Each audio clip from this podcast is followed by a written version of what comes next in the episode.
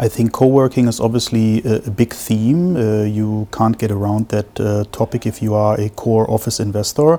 I think you need to be very careful in analyzing A, the concept, and also B, the covenant of the respective co-working providers.